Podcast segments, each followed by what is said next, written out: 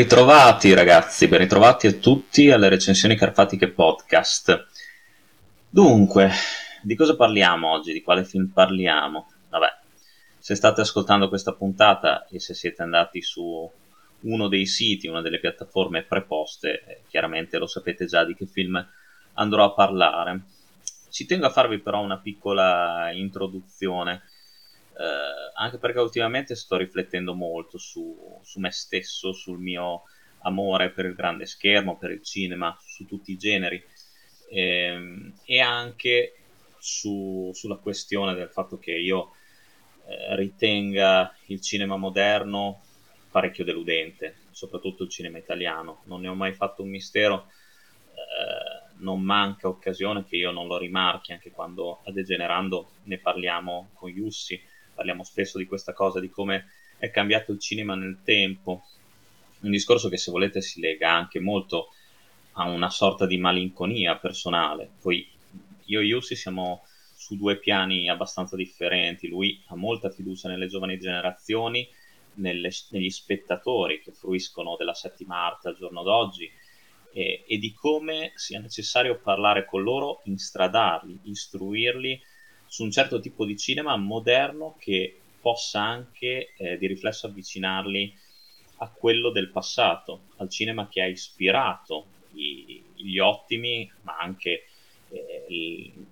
i, non ottimi film che, che, vediamo oggi. Però ecco, io eh, invece sono abbastanza pessimista per quanto riguarda eh, non soltanto il futuro del cinema, che su questo io e Yussi concordiamo, ma sono abbastanza pessimista proprio sullo spettatore eh, di oggi. Uno spettatore che ritengo molto più superficiale, molto più indifferente eh, se, si è, se si rapporta a quello che sta guardando. Uno spettatore che comunque non è in grado di mantenere viva l'attenzione sul grande schermo, figuriamoci eh, quando è a casa, comodamente spaparazzato sul divano. Uno spettatore che anziché guardare il film si perde eh, nel cellulare, si perde nel mondo sconfinato dei social network, magari proprio eh, pubblicando post in cui eh, ci tiene a far sapere che sta vedendo quel tipo di film perché magari è di moda, oppure ci tiene a far, parere, a far sapere il suo parere, per carità, non c'è niente di male in questo, e anche qui ne avrei da dire perché secondo me al cinema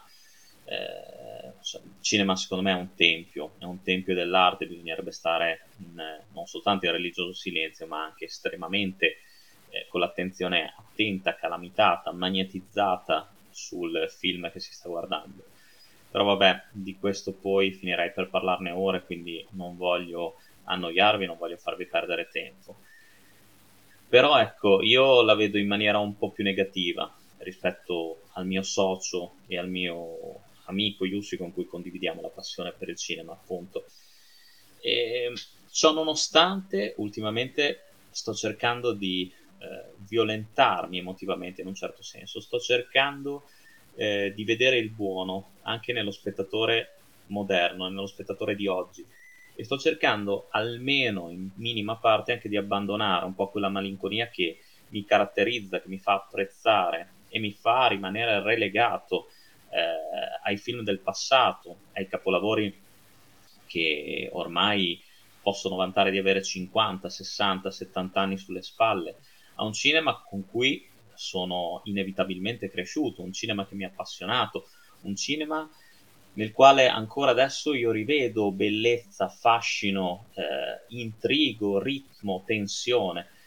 E quindi mh, in un certo senso ne rimango anche imprigionato eh, e questo mi porta a essere malinconico, mi porta anche a essere in parte negativo per quello che sto vedendo adesso, ma sto cercando un pochino di combattere questa mia sensazione, anche perché è vero che eh, chi vive nel passato spesso e volentieri non, eh, non vive, non gode del presente, quindi sto cercando un pochino di eh, tentare di dare una possibilità al cinema di oggi, soprattutto al cinema italiano e ancora più soprattutto al cinema di genere. Diciamo che ultimamente, anche se si tratta di produzioni indipendenti, se vogliamo, eh, mi basta citare Daniele Misischia o comunque Roberto De Feo, che hanno realizzato due grandi gioielli, due del, del cinema di genere, e mi sto riferendo all'horror, che forse è uno dei generi più forti nei quali il cinema italiano eccelleva eh, tempo fa,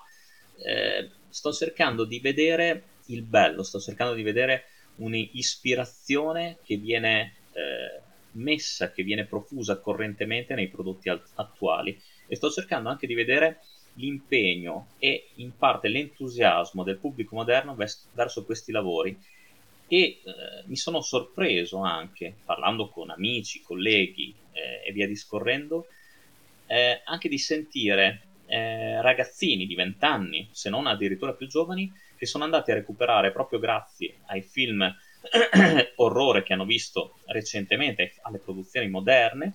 eh, anche capolavori del passato o film di serie B che comunque avevano una loro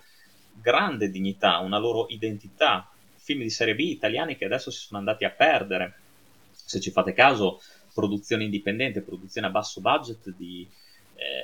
di, di, cinema di genere italiano ce ne sono veramente pochissime, si contano secondo me sulle dita di una mano. E eh, non sto parlando comunque, esistono le produzioni indipendenti per carità, ma tutto deve essere eh, fatto, secondo me adesso come adesso, finalizzato a,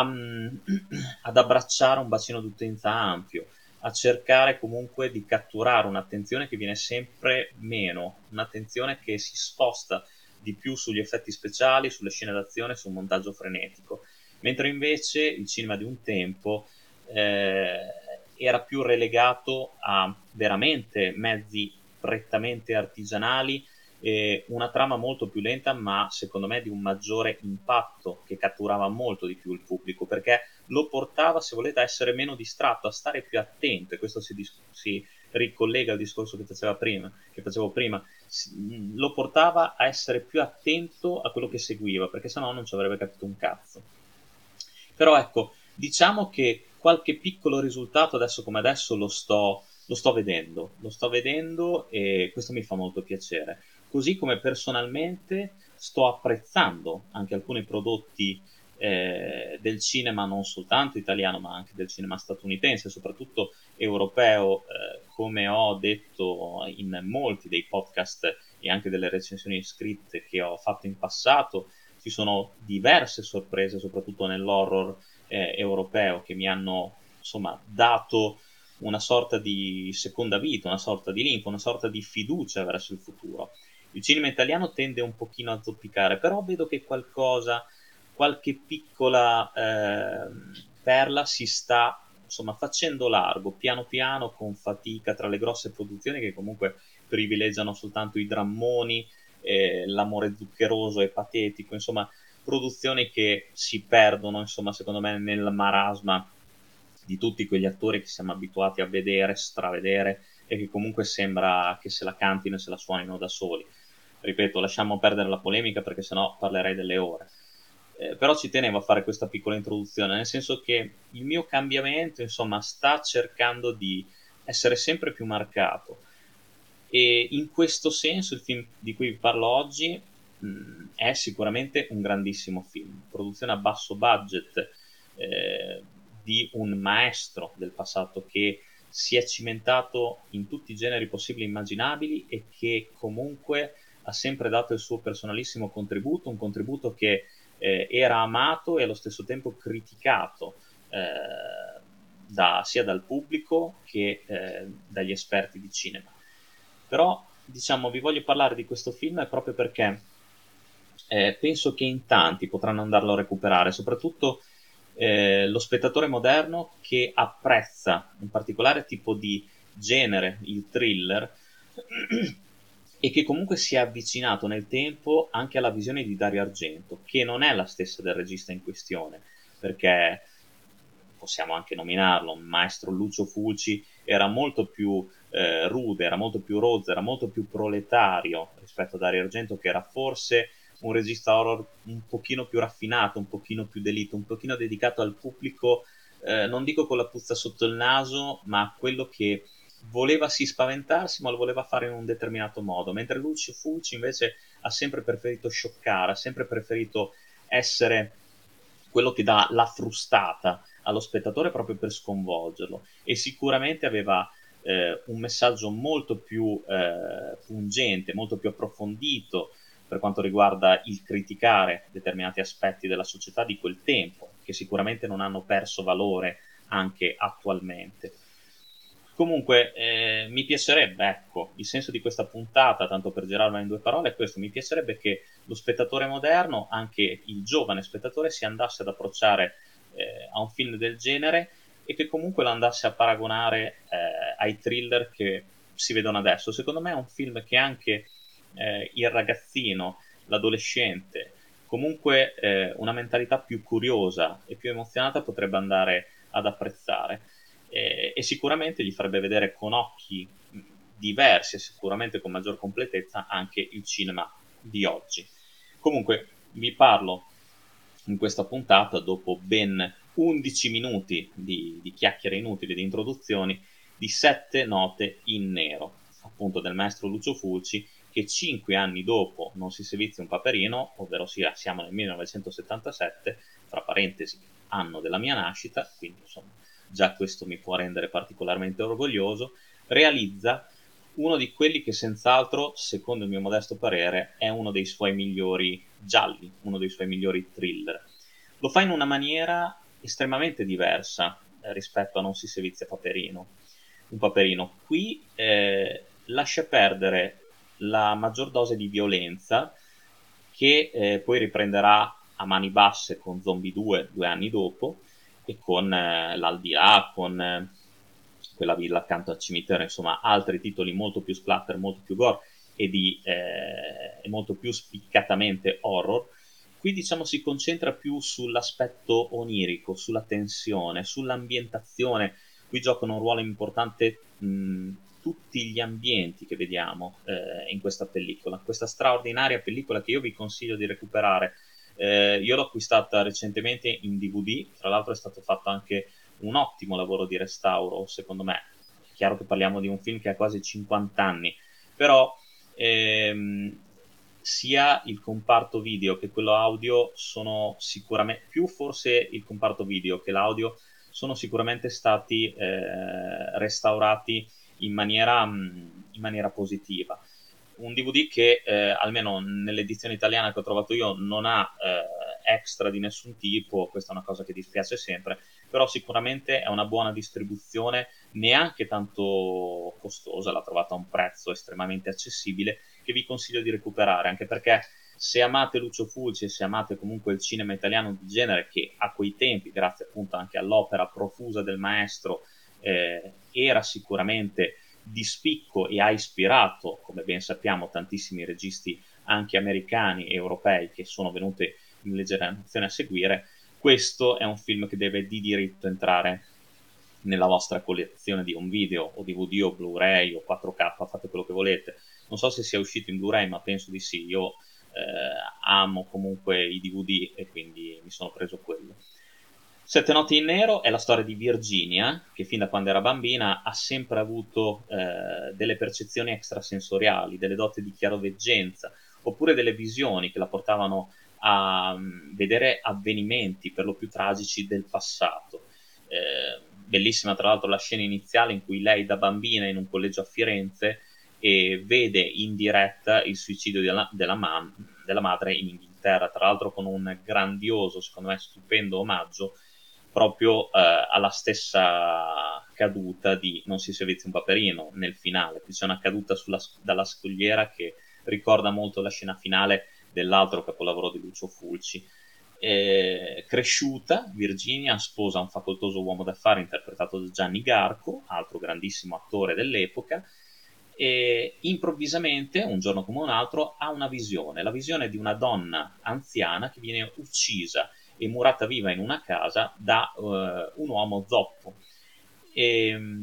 andata in un casale di proprietà del marito, Virginia si rende conto che, eh, di trovarsi nella stessa stanza della sua visione. Prenderà a picconato una parete e verrà eh, scoperto lo scheletro di una donna, appunto. Eh, di queste visioni si occuperà anche il suo amico e parapsicologo di fiducia, che però ehm, faticherà a trovare un nesso tra eh, la visione di Virginia insomma, e l'indagine insomma, che la, poliz- la polizia sta svolgendo nel mentre. Eh, tra l'altro il marito verrà accusato appunto del, dell'omicidio del, della donna trovata murata nel, nella stanza, eh, donna che appunto si scoprirà, dalle indagini si scoprirà che sarà stata uccisa, e Virginia stessa, anche per discolpare il marito, cercherà di indagare. C'è qualcosa che però non tornerà nelle sue visioni, che eh, lei avrà costantemente durante, eh, durante la storia perché sembra che qualcosa non torni, sembra che ci sia qualcosa di differente tra quello che lei vede nelle sue visioni e quello che in realtà si sta svolgendo. Gli indizi non tornano. Ma naturalmente non vi voglio raccontare più di tanto perché spoilerare un film del genere sarebbe da criminali, anche se tanti magari l'avranno visto e sanno già di cosa sto parlando. Però ecco, Sette note in nero è uno dei film più potenti, più eh, incisivi e anche meglio realizzati, secondo me, di Lucio Fulci, un film che appunto si concentra sulla parte allucinatoria, si concentra sulla parte surreale, eh, che è un aspetto fondamentale della protagonista interpretata da Jennifer O'Neill. Eh, tra l'altro nel cast c'è anche in un piccolo ruolo, ruolo però decisivo anche Gabriele Ferzetti, e c'è Jenny Tamburi, insomma eh, ci sono mh, ottimi caratteristi anche in questo film. Il ritmo, ecco, è molto diverso da quello che potete vedere nei thriller eh, attuali. Fulci costruisce lentamente la sua storia, eh, fatta di dettagli, di invenzioni stilistiche e eh, di ripresa che sono all'avanguardia. Parliamo di un film di 50 anni fa, ma ancora adesso si vedono eh, in tanti si sono ispirati al modo di riprendere di Fulci per creare le loro opere. E, e Fulci era eh, un pioniere in questo senso dell'utilizzo della macchina da presa. E pensate che comunque nel 1977 le macchine da, pre- da, pes- da, scusate, da presa pesavano dei chili, quindi anche muoverle non era proprio facilissimo. E anche in questo comunque stava, eh, si notava l'impegno, la grande professionalità di un regista che da tanti era ritenuto un uomo impossibile con cui lavorare, però si sa che eh, spesso e volentieri il genio si accompagna alla follia, quindi eh, Lucio Fulci for- anche sicuramente nel suo essere esigente, come quello è stato anche Kubrick, e anche nel suo essere eh, estremamente eh, intollerante a un certo tipo di cose o estremamente rigoroso in altre, insomma, eh, ha, mo- ha, fatto sì che creasse pellicole di questo tipo. Sette notte in nero è un film in cui, come ho detto prima, appunto, eh, i luoghi contano tantissimo, come sono ripresi gli stessi Naturalmente è impossibile non citare il motivo principale della colonna sonora composta da Bixio, Frizzi e Tempera, una colonna sonora eh, che i tre musicisti eh, e compositori eh, abituali, collaboratori di Fulci, compongono eh, come se avesse un'identità propria. Ecco, diciamo che eh, la colonna sonora di Sette Note in Nero, anche se la senti ehm, senza aver visto un film ti dà un'idea di thriller, un'idea di inquietante, un'idea di, eh, di quasi surreale ed è una colonna, che, una colonna sonora che sicuramente costituisce il traino del film, è famosissima. Anche gli altri brani sono sicuramente ben realizzati e ben inseriti nel contesto del film, però sicuramente eh, queste sette note appunto che costituiscono la melodia principale sono ormai diventate leggenda e senti, le sentirete appunto alla fine di questo podcast, ma sicuramente anche se non avete mai visto questo film, quando sentirete questa melodia, eh, vi renderete conto di averla già sentita. Vi basti pensare che lo stesso Tarantino l'ha inserita nel, nella prima parte di Kill Bill, quando la sposa si risveglia dal coma in ospedale. E che cosa posso dirvi di Sette Notti in Nero? Una sceneggiatura assolutamente potentissima un messaggio che Fulci dava spesso nei suoi film di critica verso eh, il mondo per bene, la società più alta, eh, la società eh, meglio, diciamo, bene, benestante italiana, eh, privilegiando insomma invece il, la bassa borghesia, insomma, eh, il proletario, insomma, la, la gente comune e questo, tutto questo si evince anche all'interno del film, per quanto la protagonista Jennifer O'Neill eh, è, è, estremamente positiva. Però insomma, eh, diciamo come si evinca che la negatività è più eh, rivolta alle persone per bene, alle persone che hanno più soldi, alle persone che occupano dei ruoli più importanti nella società, eh, mentre invece eh, le persone più genuine, più sincere e più eh, generose sono quelle di più basso rango, di più basso ceto. Eh, secondo me, ecco, Sette Notti in Nero è un film che va visto se amate il cinema in generale, per ricordarvi anche come una volta il cinema italiano fosse veramente di ottimo livello, nonostante i mezzi e il budget fossero veramente irrisori. Eh, c'è una fotografia pazzesca, forse alcune scene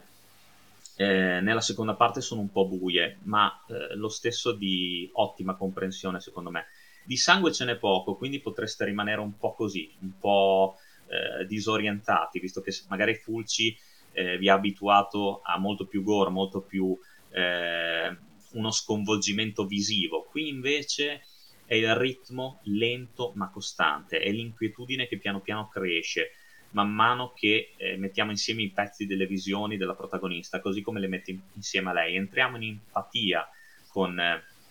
con Jennifer O'Neill e con la sua indagine, entriamo veramente in grande sintonia con lei e anche noi vogliamo scoprire che cosa è successo e vogliamo scoprire che cos'è che non torna. Quindi Sette Notti in Nero in questo senso è un film anche che guida lo spettatore in un'indagine, chiaramente dai toni surreali, chiaramente dai toni eh, macabri, ma la guida costantemente eh, dall'inizio alla fine. Lo spettatore non viene mai abbandonato, non viene mai lasciato solo da, dai protagonisti e non viene mai confuso, ovvero, ovvero gli vengono mandati magari dati dei falsi indizi, ma questo eh, è anche quello che viene dato alla protagonista. Eh, gli vengono date delle piste false che poi dopo si riveleranno dei buchi nell'acqua, gli vengono dati eh, dei motivi di dubbio, di perplessità, ma tutto alla fine tornerà e Fulci anche in questo eh, è un maestro, creando un finale, secondo me, che da un certo lato, eh, adesso questo lo capirà soltanto chi l'ha già visto, da un certo lato rimane in sospeso, ma dall'altro è la conclusione eh, perfetta di un film come questo, di un thriller che se volete si ispira anche a Profondo Rosso che arrivò nel cinema solamente due anni prima. Ci sono degli aspetti sicuramente vicini tra la pellicola di Dario Argento e quella di Fulci, però l'identità è sicuramente eh, diametralmente opposta. Eh, si vede come questo sia un film di Fulci in tutto e per tutto. E se vogliamo, comunque, nonostante anche Fulci si concentri sui dettagli, sono dettagli che lo spettatore può cogliere, può capire, può elaborare, a differenza del dettaglio dell'identità dell'assassino nello specchio, come quello di Profondo Rosso, che era assolutamente impossibile da cogliere. Qui diciamo che Fulci si sbizzarrisce e lo fa creando un thriller in cui già aveva avuto modo di sperimentare con Non si sevizia un paperino, lo fa creando un thriller diverso, un thriller molto più eh, meticoloso, un thriller molto molto più, se volete, discreto, ma allo stesso tempo eh, carico di una tensione che eh, non ti abbandona. Alcune scene sembrano anche, magari viste da un pubblico superficiale al giorno d'oggi, sembrerebbero eh, eccessivamente lunghe, eccessivamente descritte, però eh, sono scene che danno, secondo me, un'angoscia assoluta, come quando la, la, protagonista si introduce nella casa di una persona che sembra che le debba dare eh, delle importanti rivelazioni che potrebbero scargionare suo marito. Eh, c'è quella scena in cui lei si nasconde, trova un intruso in casa, si nasconde e rimane dietro la porta al buio eh, ad aspettare, ad ascoltare i passi, sperando che l'intruso si allontani, che sono veramente ansiogene. Io mi immagino viste al cinema eh, nel 1977. Ma Fulci è sempre stato un maestro veramente in questo senso a creare un senso di disagio nello spettatore e allo stesso tempo ad affascinarlo, ad avvicinarlo anche a una trama di questo tipo che eh, è lontana dai suoi canoni abituali ma che comunque gli appartiene in tutto e per tutto, così come vediamo dettagli sua del suo modo di, di, mettere in scena le cose, come per esempio eh, i primi piani sugli occhi che eh, avvengono ripetutamente ma che non stancano mai, che denotano sconcerto, denotano dolore, sofferenza, stupore. Un film veramente, veramente meraviglioso. Io eh, spero che in tanti l'abbiano già visto, sicuramente magari i fruitori delle recensioni carfatiche podcast eh, sono amanti del cinema di Lucio Fulci, di un grandissimo genio della, della settima arte e magari hanno apprezzato Sette notti in nero al pari di Non si servizia un paperino o magari perché no, non l'hanno invece minimamente trovato un, un film eh, intrigante, un film avvolgente, al contrario invece di Non si servizia un paperino. Ecco, per quanto mi riguarda, io penso che Sette notti in nero non credo che sia eh, al pari di Non si servizia un paperino, perché lì eh, c'era anche, secondo me, un discorso molto interessante di tradizione, eh, di cultura, di folklore, era ambientato in questo paesino eh, del meridione, quindi eh, già questo aspetto contribuisce, secondo me, a renderlo più interessante. Di Sette notti in nero, che è un thriller, se volete, ehm, un po' più classico, eh, che ha questo, però questo elemento intrigante delle visioni, delle allucinazioni, delle, della, eh, della, sorta del dono di chiaroveggenza eh, della, della, protagonista principale. È un film che veramente, secondo me, vi divertirà, un film che intrattiene sicuramente, non ci sono tantissime scene d'azione, ma non importa perché il pathos è veramente altissimo. Un, un, comparto tecnico di tutto rispetto, soprattutto, ripeto, con un budget davvero esiguo. Eh, forse ecco, si poteva dare di più nella recitazione degli attori, però secondo me a Fulci questo non è mai interessato più di tanto. Eh, I protagonisti sono bravi, bravini se vogliamo, però non parliamo di eccellenze, ma nonostante questo il film funziona perché Fulci si concentra su quello che accade intorno a loro, su quello che li coinvolge e nello stesso tempo su quello eh, che si abbatte su di loro e sulle conseguenze che, che li porta ad avere. Insomma, quindi un film veramente, veramente meraviglioso. Ve ne consiglio la visione e soprattutto ve ne consiglio l'acquisto perché è un film di cui adesso come adesso si sente parlare poco, è stato abbastanza dimenticato, non è uno dei film più noti di Lucio Fulci, magari in tanti l'hanno sentito nominare, l'hanno sentito dire, ma è un film che non so se sia presente su qualche piattaforma streaming, ma in televisione non, non lo passano più da, da tantissimo tempo.